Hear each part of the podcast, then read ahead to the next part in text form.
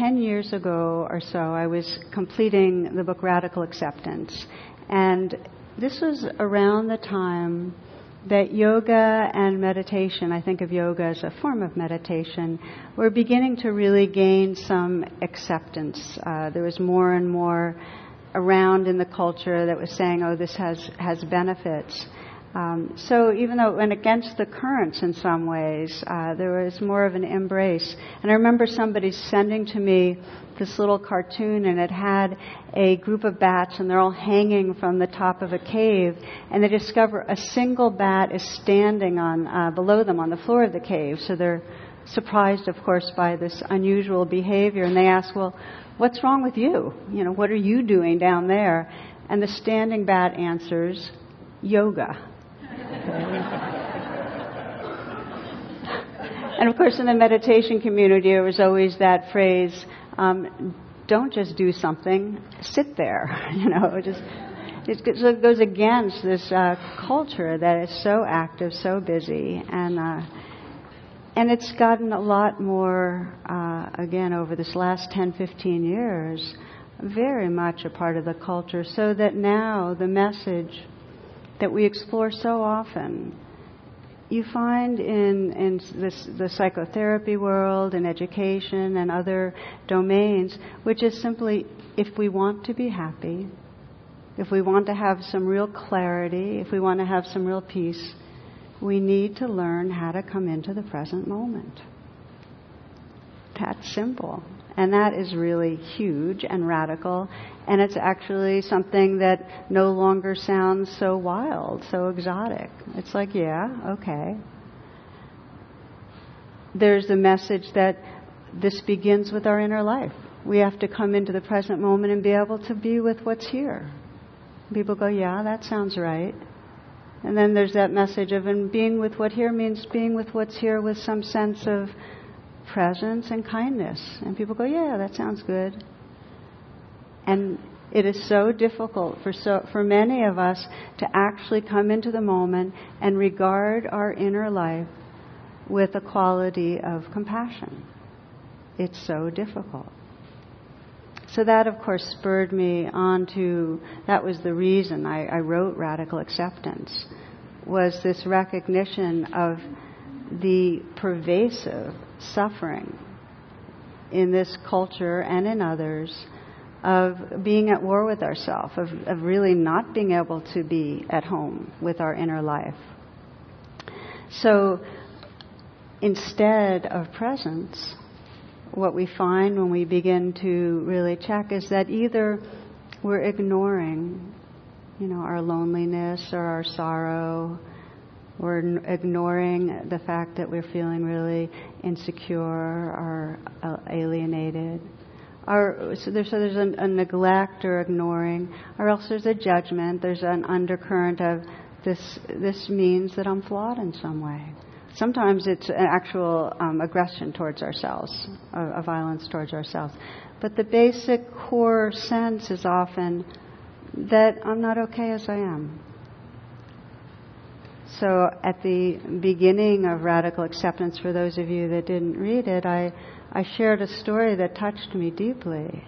Uh, a woman was sitting with her mother when she was in a coma, dying, and at one point her mother opened her eyes and was completely lucid. It was the first time in weeks, and said, You know, all my life I thought that something was wrong with me.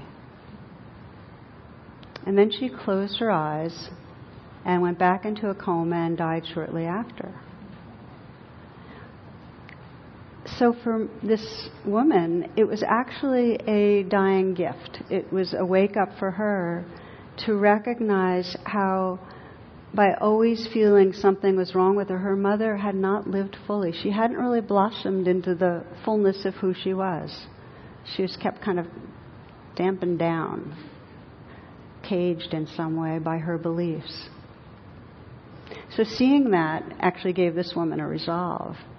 And it has become, you know, it seems very compelling to me that how we pay attention to ourselves determines in a very deep way the quality of our well being. And it's springtime right now.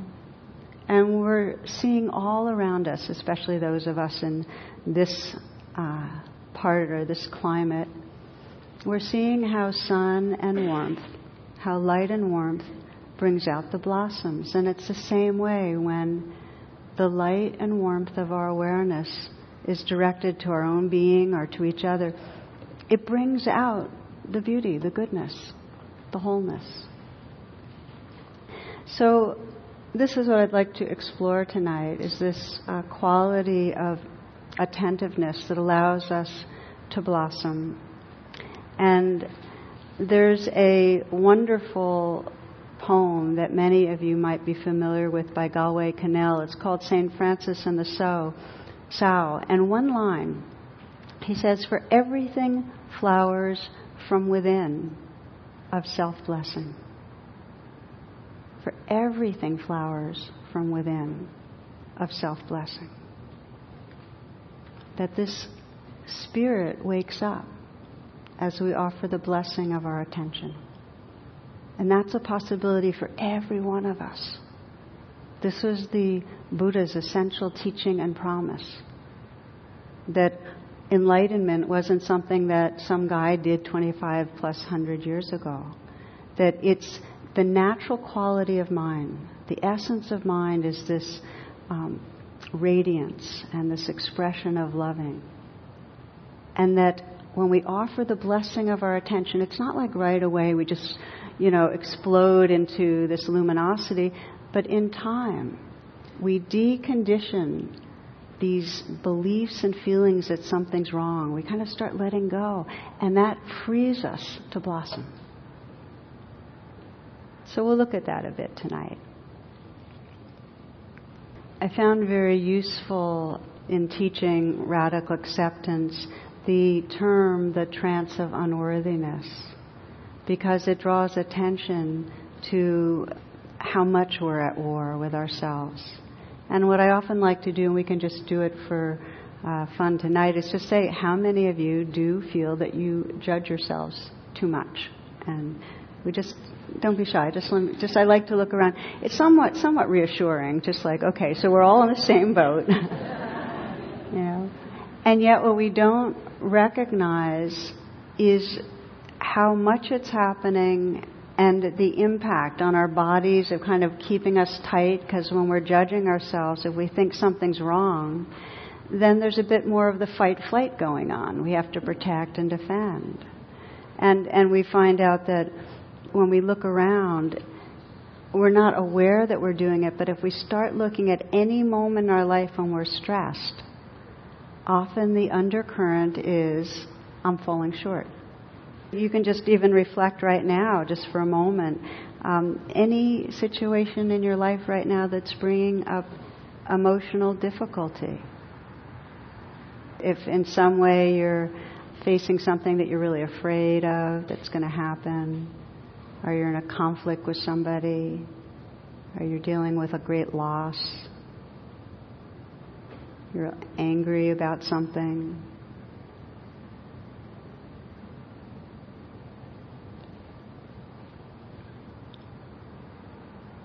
If you check into that situation and ask yourself, well, how am I relating to myself? What's the kind of attention I'm paying to my inner life in this situation? And often we find it's not a kindly, accepting presence. There, we've added on to the situation, I'm in some way not doing a good job with this. I'm falling short. This shouldn't be happening. Now, often we've riveted our blame on someone else too. I'm not saying we don't blame outward, but there's usually some undercurrent of something's not okay with me. And if you bring your attention to any situation where you're just feeling uncomfortable with another person, let's say there's somebody in your life you're aware of feeling really uncomfortable with.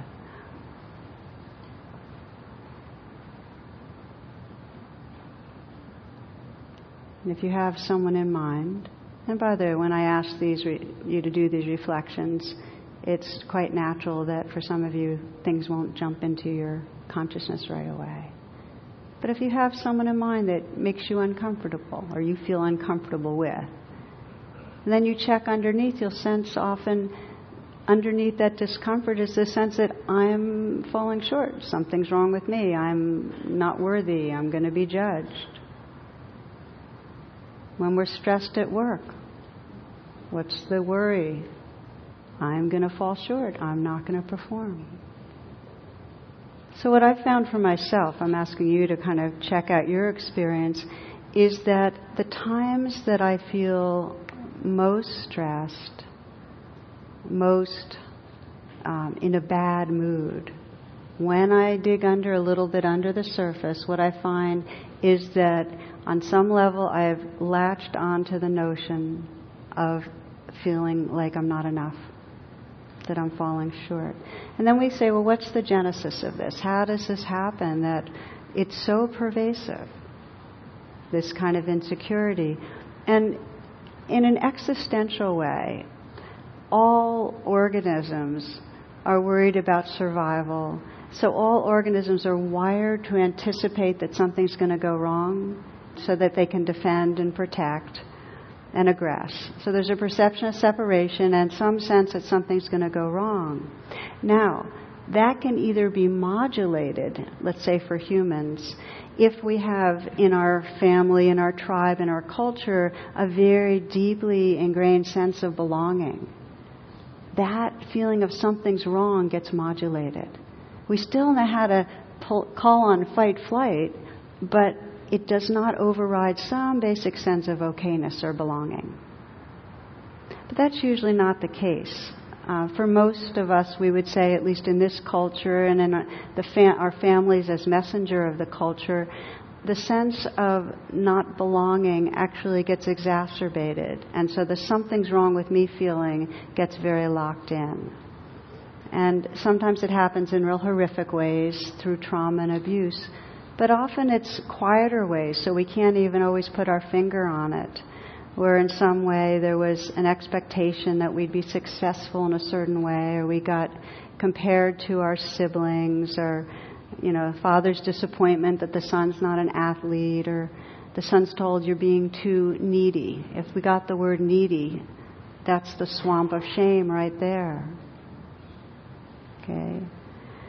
So the consequence is there's some message that comes through family that um, be different and if you're different and you meet certain standards of being attractive or smart or behave well, you're not too loud, you're not too shy, whatever, then you'll be accepted. So we have hoops to jump through. And then, of course, in our culture, it's very competitive, and we have to meet standards there, whether it's to feel like we're okay at school, and that rules out a lot of people with, that have different learning styles to belong to a sports team or to belong to a social group or a spiritual group, we still have these ideas of standards that we're supposed to meet. Our culture idolizes those that have power and status and wealth and certain kinds of intelligence or beauty or whatever. And a huge majority don't make that mark. So there's this undercurrent of not really so great, not really belonging. And then our culture perpetuates it by um, serving those that have the power and the privilege and main, the dis, this, maintaining this separation between the haves and the have-nots. And it does it in all sorts of ways, but the way I'll mention right now is that it directly alienates and oppresses the underclasses and um, brands people's psyche with something's wrong. Something's wrong if you're poor. It's your fault. You're not working hard enough. I was reading in uh, the New York Times on Monday, on the opinion page, um, an article that said, Are black men born suspects?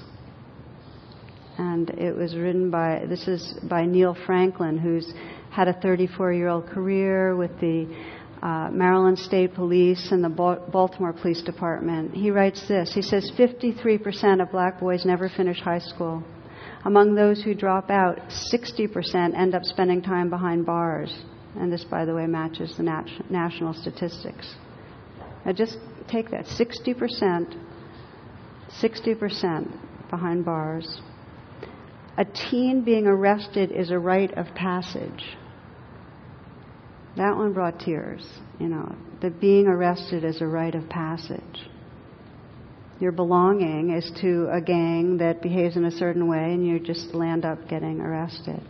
He writes this. He says, Many schools treat kids as suspect from the moment they walk in the door, making them pass through metal detectors or administering urine tests as a condition of joining after school clubs. Cops move about the school like prison guards. It's like we're conditioning them for a life of incarceration. Now, let's just bring this to what we're talking about tonight. We have a pervasive sense of not good enough well, look how the branding happens for elements of this society that are in some way through the institutions of society being kept down. Not good enough. So how we solidify the trance of not good enough. These are it's important that we see it in our own behavior and psyche that underneath that feeling is a sense of shame and a sense of, of fear. And so we try to control our life so we don't have to live in that. And we do it in two ways. And one of the ways we do it is we're trying to always fix ourselves. And you'll notice it in yourselves, this um, kind of perpetual self improvement project. There's this idea I'm, always, I'm on this kind of track and I'm trying to get better and better, you know, to not be worse and worse, to not be unworthy. So we try to fix the problem and we try to do it by um, winning over others. It makes us not just competitive in a healthy gaming way, it becomes really important to be better than others, to help soothe our sense of not enough. And that can lead to kind of blaming or putting others down, and it becomes uh, really good to keep accomplishing. So we're accomplishing just to have a growing staff, a stack of accomplishments, not out of a generative, creative, serviceful productivity. And then in some ways we present ourselves. And again, this to me is something that often uh, gets me really sad when I sense how we leave our spontaneity and our naturalness and feel like we have to present a certain kind of person. And if you look, it's very interesting to see how many moments when you're with somebody, how what you're doing and saying is in some way being um, shaped to get the other's approval have the other's affection. So this trance of unworthiness leads us to uh, a kind of fear-based manipulating. Example, a man walks into the produce section of his local supermarket and asks to buy a half a head of lettuce. The young man working in that department said, well, we only sell whole heads of lettuce but the man was really insistent, so the young guy goes into the back to ask his manager about the matter. And he walks up to his manager and says, You know, some jerk wants to buy half a head of lettuce. And as he finished his sentence, he turned to find the man standing right behind him. So he quickly added, And this gentleman kindly offered to buy the other half.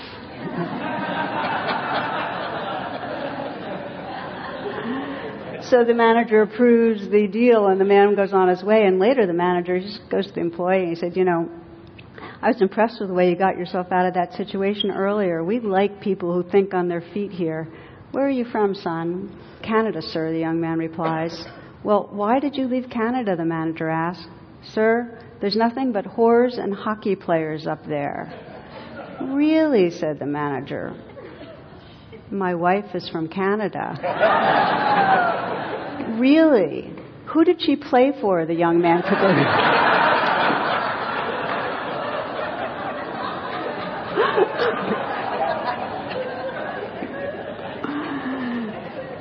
Have you ever noticed yourself adjusting what you're saying on the way? so one way that we try to control things so we don't so we're not stuck in that sense of not okay, is we, um, you know, we manipulate some. The second way is we directly remove ourselves. We dissociate from that feeling of not okay. And the way we do that, and again, I think this is pervasive, and I call these, as many of you know, false refuges, is we overconsume or oversleep, uh, we get lost online or lost in mental obsessing. Okay, so we we go through these routes of um, just pulling away from the unpleasantness itself. Now, whether we're in some way manipulating, improving ourselves, or just dulling and dissociating, these false refuges don't work. As, as you know, I, I like the, my favorite metaphor is it's like drinking salt water. It's like you're trying to relieve yourself and feel better about yourself or whatever, and you get more hooked. Because as long as you're doing the false refuge, some part of you knows that it's coming from insecurity and it never relieves the insecurity. You don't, in some way, come to finally trust who you really are. You're always on that hamster wheel of trying to get away from something. George C. Scott, he was describing his, when he finally gets he got success at getting the attention he wanted, and then he writes this. He says, "There's no question you get pumped by the recognition. Then a self-loathing sets in when you realize you're enjoying it. You know." Okay? So, as long as there's this trance of unworthiness, we can't relax because all our ways of soothing it don't really take care of that deep sense of not okay. Not only that, usually our false refuges are something we disapprove of inside.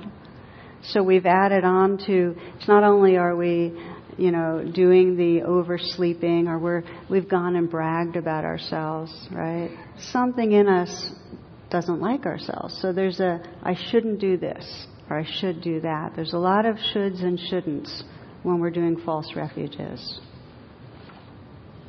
This, somebody sent me this cartoon of this bear at a fancy restaurant. He's saying, I shouldn't, but I'm going to have the garbage. it's a cute one if you want to see it. It's up here.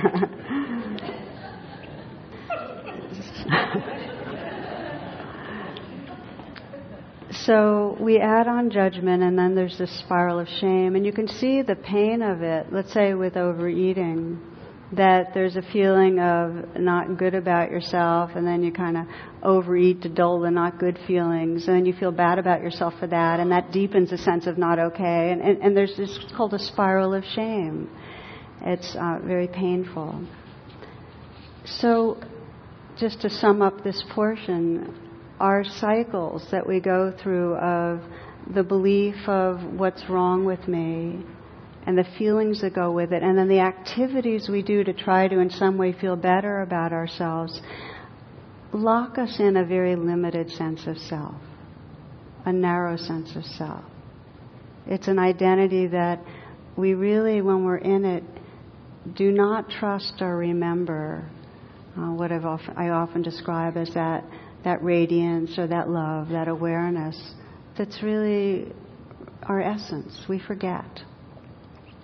So, this is this sense of we forget, and what happens is, you know, it started very early on, this forgetting, is that when the unpleasantness would arise, because it felt intolerable to feel I'm unlovable. That was an intolerable feeling early on, or intolerable, I'm not worthy. The raw feeling of it. We, in some way, walled it off, and we built a self, kind of a false self, to, that was built on those walls to try to, you know, be somebody and not really have to feel the difficulty.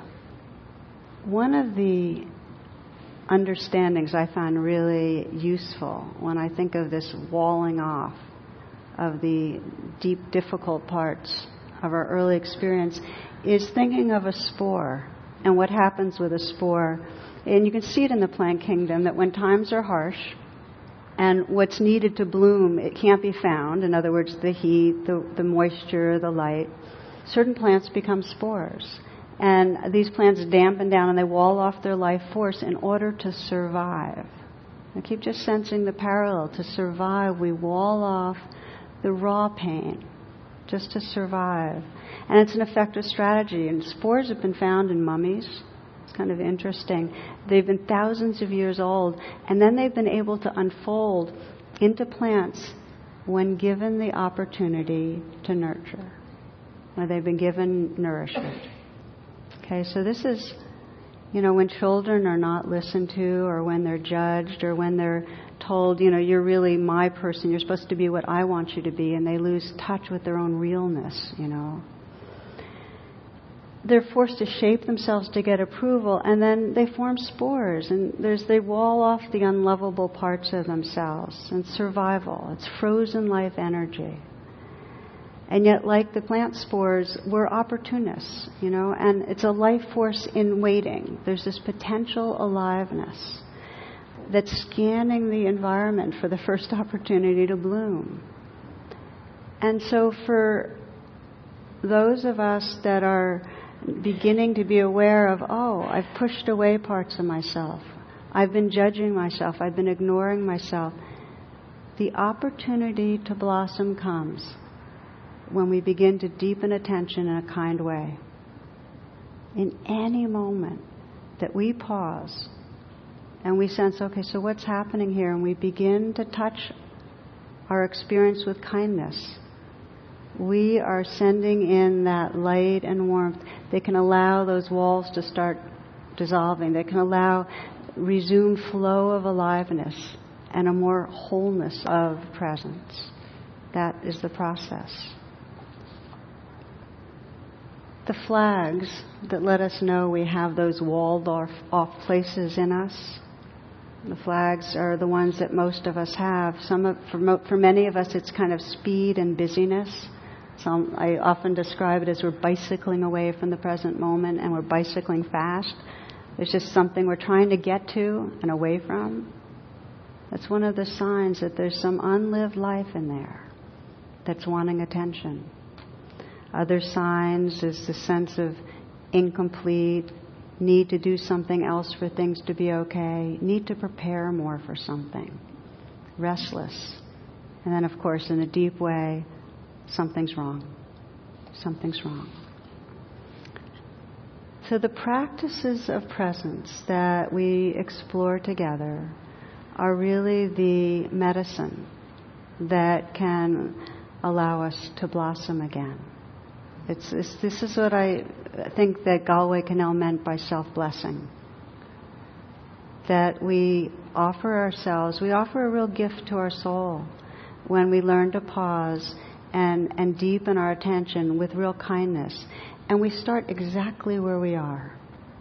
The whole teaching is start right where you are. If you know that there's a very compelling false refuge, Okay, if you know that every day you get caught in a certain kind of obsessing, if you know you get caught in a certain kind of judging, or over consuming, or bragging, or procrastinating, or whatever, you know, we usually have a nice cluster of them. It's not just one, right?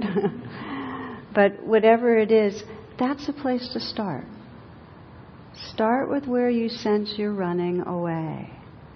Start with where you notice there's a lot of controlling in some way or pretending. I think the key to begin to offer self blessings is our attitude. I mean, our tendency, as I mentioned, when we sense our false refuges, when we sense that we're doing it again, we've overeaten again, or we've gotten critical or controlling, is that it kind of adds on to that weightiness of not okay person. So we begin by sensing okay, what's the attitude that's liberating? What's the attitude? I like very much uh, the metaphor I've shared here a number of times. If you imagine you're going for a walk and you see a little dog standing under a tree and you go to pet the dog and the little dog lunges at you, teeth bared, you know, growling, and your first instinct is to pull back and be really angry, like, you know, what? You know, here I was being friendly. And then you see that the do- one of the dog's paws is in a trap. And in that moment, there's this real shift because you've seen something, you've seen a truth you weren't seeing. And that's what causes a shift.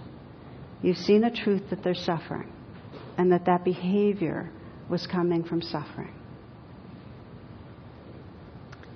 It's the same with us. You know, whenever we're doing something that we're judging ourselves for, we are being compelled in some way by some unmet need, by some fear, by something that is really painful. And if we can pause, the beginning of self blessing is that attitude that says, well, wait a second, there's something underneath. Let me get a larger truth on this. Can I see how, in some way, I've got one of my legs in a trap? Okay?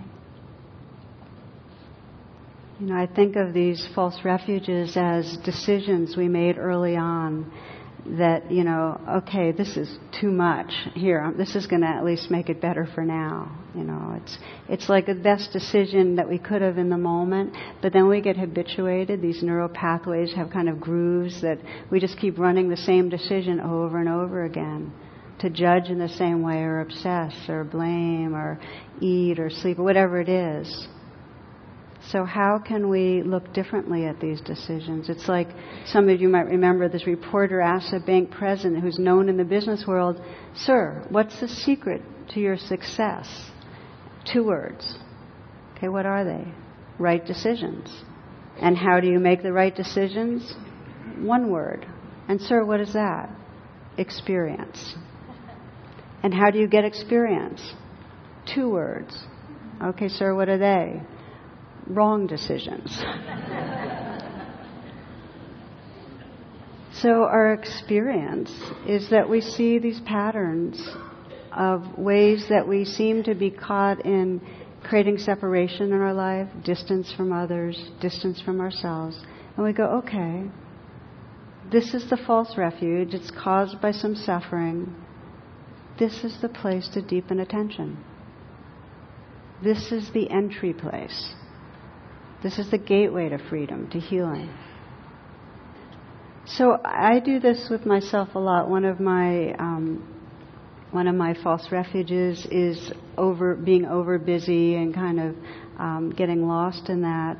And and, and I'm sharing with you a, um, a, a current ongoing process I'm in where I watch myself over committing and um, being busy. And underneath that, if I investigate, there's this fear of letting people down. And it's, you know, I'm not living free from this thing of how do people relate to me. I'm very much in this, I get caught in this um, psyche that wants everybody to be happy and everybody to feel taken care of and feel like I'm right there and, and I can't be and I'm not. And so, of course, I fixate on the places where I feel like I'm falling short. And then I overextend to try to you know, make up for it, and of course that makes it worse. So, more and more, both when requests come in and when I'm in the thick of my process, I, I just pause. And uh, just as I described with that dog, when I'm in that kind of speediness, or I'm defensive, or I'm aggressive about something, or irritated, I'll say, okay, what's going on? And underneath, there's that sense of falling short. I'm letting people down, or in some way not meeting my own standards for being patient and generous and open and peaceful, whatever they are, you know. And if I can really see, and this, it's not just an idea, if I can really get the pain of falling short of that feeling, not just say, oh, trance of unworthiness, I got it, yeah, I'm there, but really feel like, gosh, how many moments of this life do I want to give to this feeling of not okayness? How much am I going to subscribe to this? And how many life moments are not lived, are not loved because there's some sense of a not okay self? At times, that will become poignant enough that I'll begin to then offer myself those blessings. Oh, okay. I'm sorry. I love you. Let me be here with, you know, this inner part, the spore that's, you know, walled off. And then there'll be, then there's this energizing that comes, and what happens is not like I feel like, oh, I'm not letting anyone down, I'm a great person. It's not like a new identity. What happens is I see it as just an identity. And there's a resting in something larger that just trusts belonging and essential goodness. That awareness is here care is here.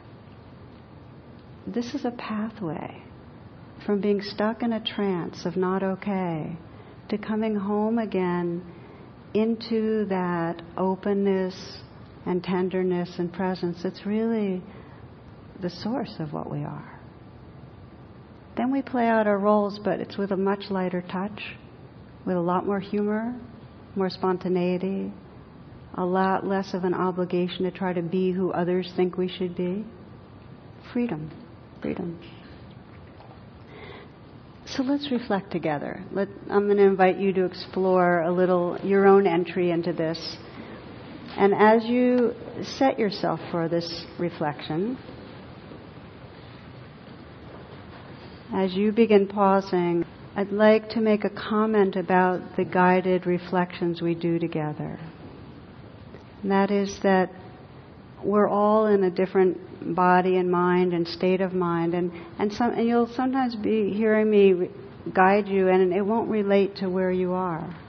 You might not have an example you can draw on, or I might say, get in touch with your feelings about this, and you might feel completely cut off from your body, or I might ask you what you're believing, and nothing comes to mind.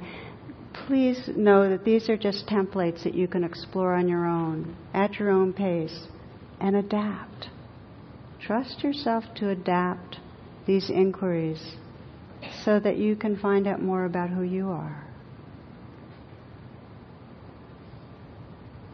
So, letting your attention settle, you might feel the breath and let the breath help to collect and relax you.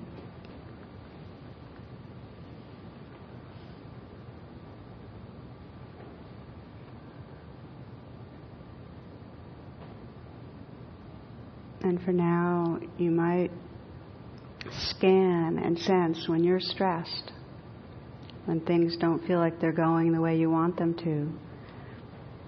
What's a false refuge that you find yourself moving towards regularly? In other words, what's some way of either grasping or resisting, some way of judging or obsessing or consuming or whatever it is, what's a habit that you find in your life that maybe you have a judgment about? That not only are you doing the false refuge, maybe your false refuge is judging, but you're also judging the judging. So there's some shouldn't. I shouldn't do, be really doing this.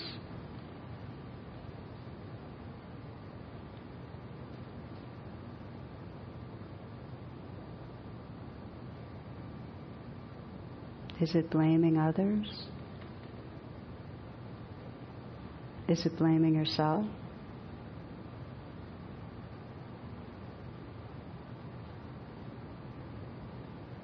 Is it getting lost in busyness? Or some addictive behavior that you know isn't good for you?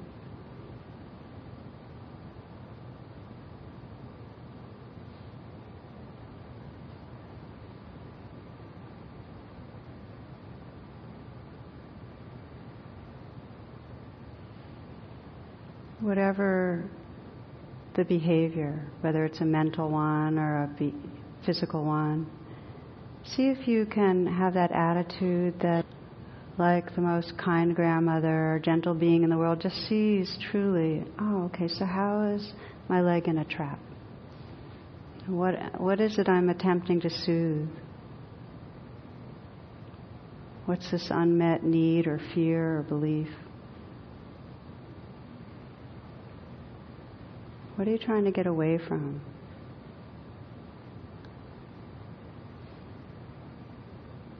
So you begin to investigate. I mean, if you weren't doing that false refuge, if you weren't lashing out or obsessing or whatever it is, what would you have to kind of sink down and feel?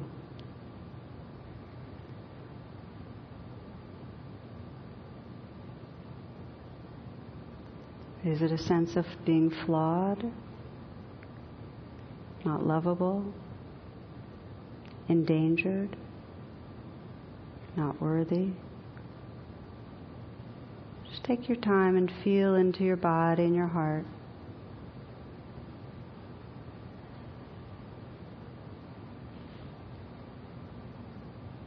And in a very simple way, as you touch whatever's there underneath, you might just note it as suffering. This is suffering. May I be kind. That's simple. This is suffering. May I be kind. Just even the idea of being kind is the beginning of self blessing. the beginning of offering that light and warmth to that spore that's been walled off by your behaviors.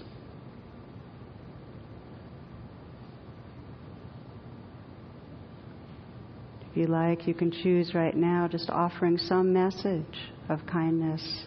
If you'd like to put your hand on your heart, as we often do, to really activate that way of relating to yourself. Very gentle touch, just really sensing, may I be kind? letting that place in you that feels afraid or unworthy or unlovable, unsafe, just let it know you're there. This is self blessing.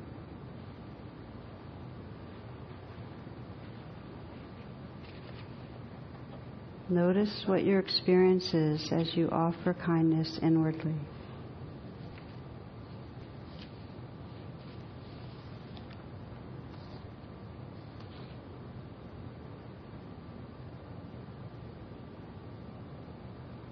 Everything flowers from within of self blessing.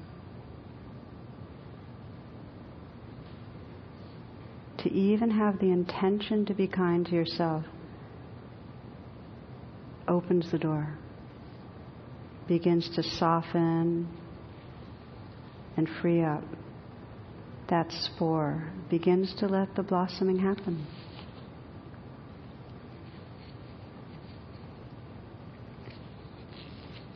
To deepen in the inquiry, you might just ask, Who am I when there's this offering of kindness, this offering of presence? Who am I? What's the sense of your own being?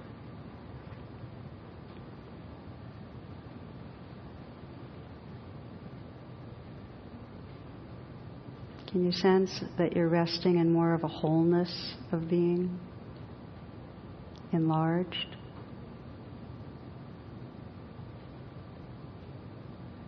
Sri Nisargadatta says that when we're resting in the truth of what we are and that, that wholeness, he says, there's nothing, you can't really say what's changed. All you can say is nothing is wrong with me anymore. Nothing is wrong with me anymore. What would it be like? And just check it out right this moment, just to trust this, even for a little bit. Nothing is wrong with me anymore. What would that be like? What is it like?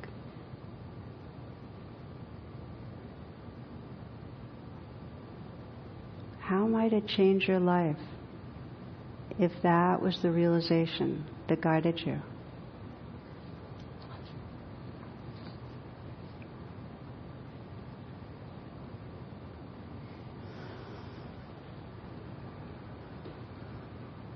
Taking a, a few full breaths and then opening your eyes as you're ready.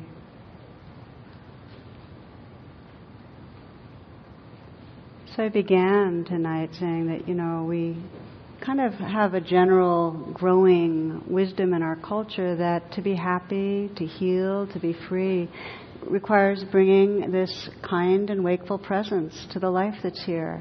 And of course, it naturally extends to all life. We're not just paying attention inwardly, we're paying attention inwardly and outwardly to each other and to all beings.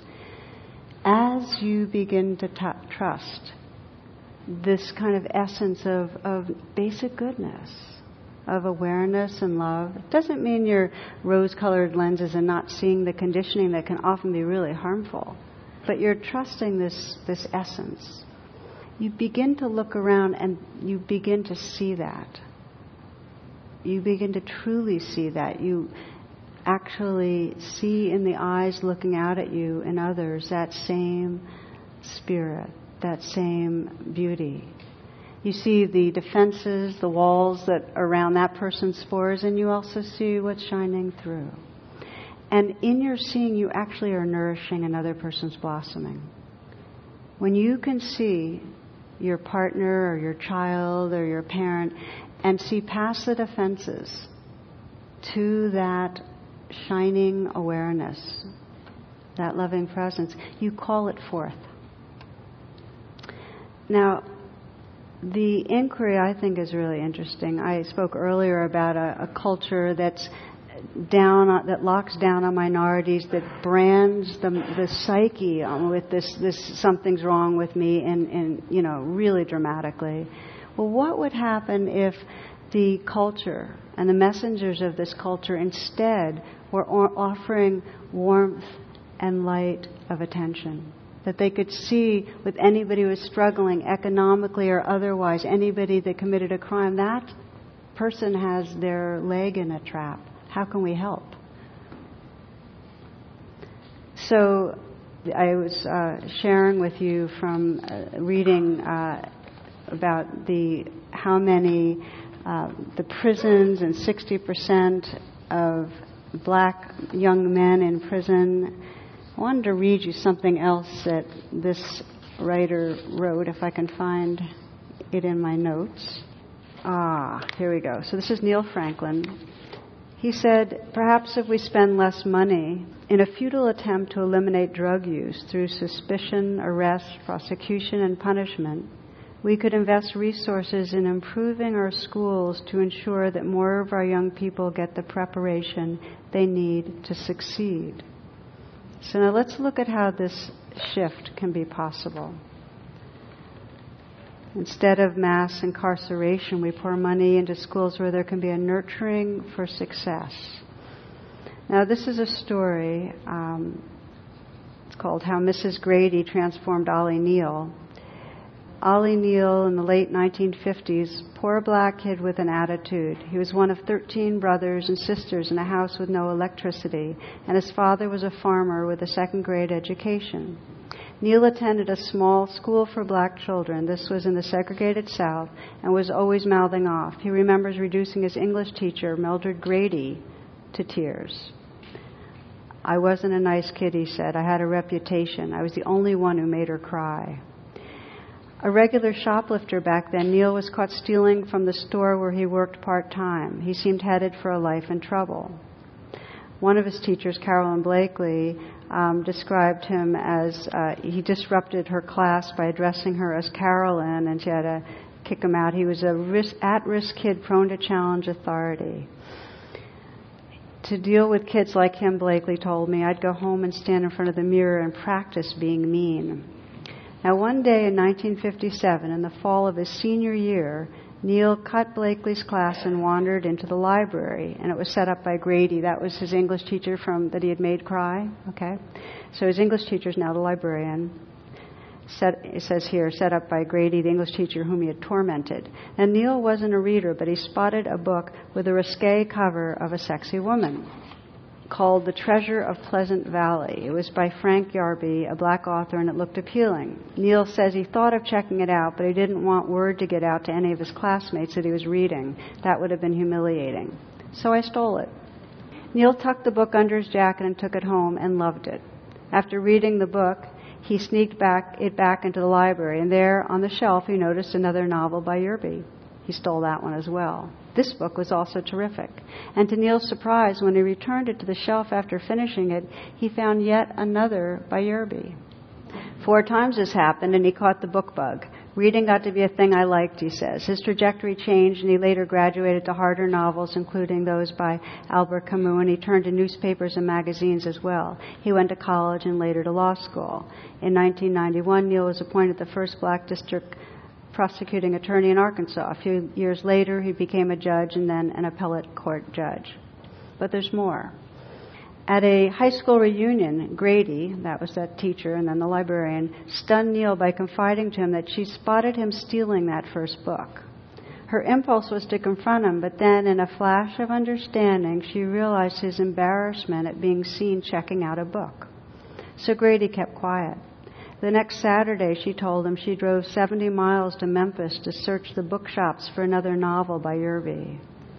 Finally, she found one, bought it, and put it on the library bookshelf. Twice more, Grady told Neal, she spent her Saturdays trekking to Memphis to buy books by Yerby, all in hopes of turning around a rude adolescent who had made her cry. She paid for the books out of her own pocket. How to measure Grady's impact? not only in Neal, but in the lives around him. The big hearted Grady is now dead, a reminder that teachers may have the most important jobs in America. by all accounts, Grady transformed many other children as well through more mundane methods.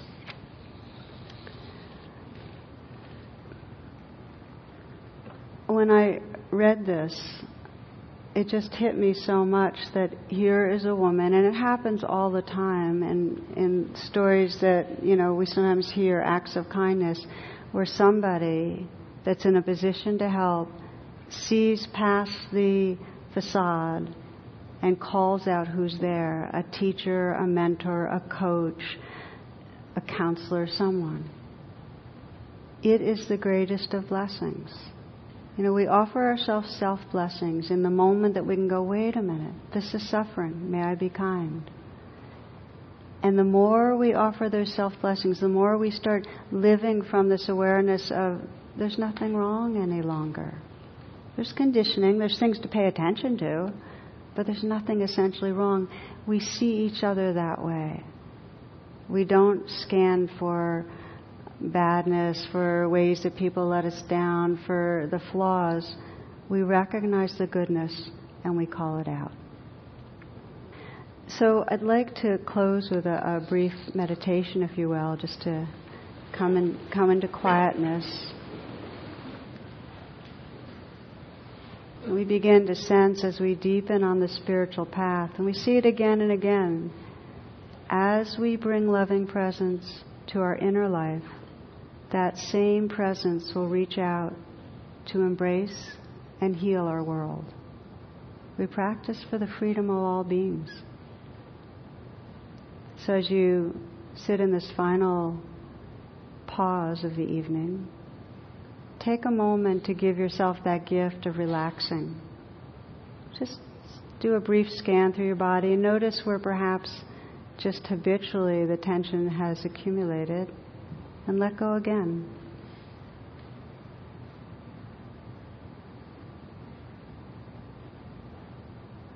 As you scan, you might sense the half smile of the Buddha. That smile that really expresses our tenderness, our care. You might feel this life breath that sustains us.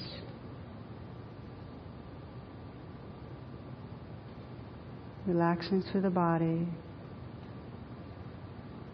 relaxing the heart.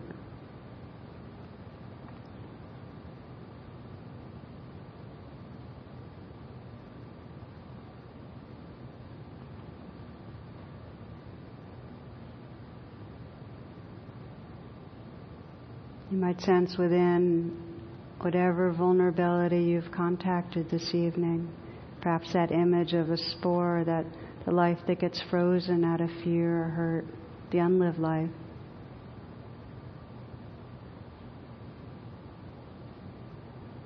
And just sense the possibility of deepening your commitment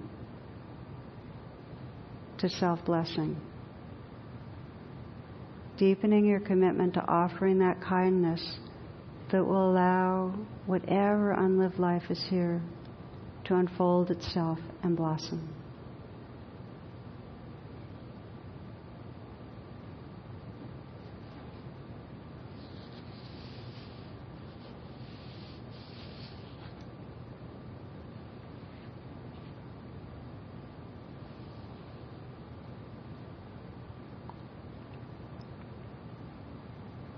In the loving kindness practice, we just offer a simple phrase of blessing. You might offer to your own being, May I live fully. May I love fully. May I inhabit the awakened presence that is home. May I live fully. May I love fully. May I inhabit the awakened presence that is home.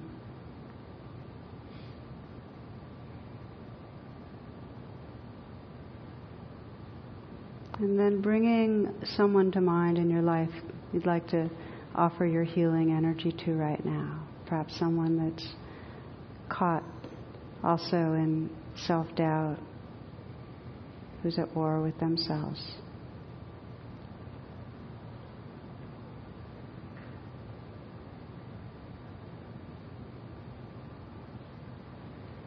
Just the way you put your hand on your own heart.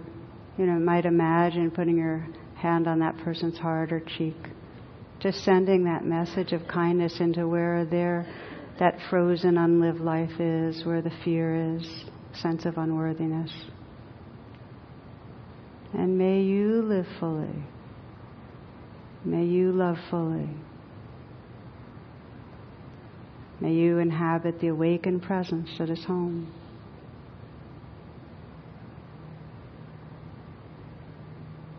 Just trusting the goodness, living from who we are. And then just sense that you can open this heart in all directions. You can sense this field of loving presence of all that are here, that are listening, that are part of our uh, Sangha that has no particular geography. Just this shared field of loving presence. That we offer our prayers to all beings.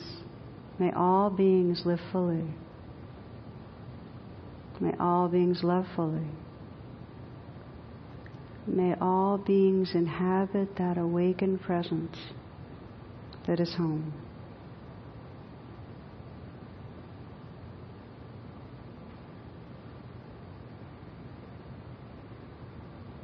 Namaste. The talk you just listened to has been freely offered. If you'd like to make a donation, learn more about my schedule or about programs offered by the Insight Meditation Community of Washington, please visit either my website, which is tarabrach.com, or IMCW's site, which is imcw.org. Thank you very much.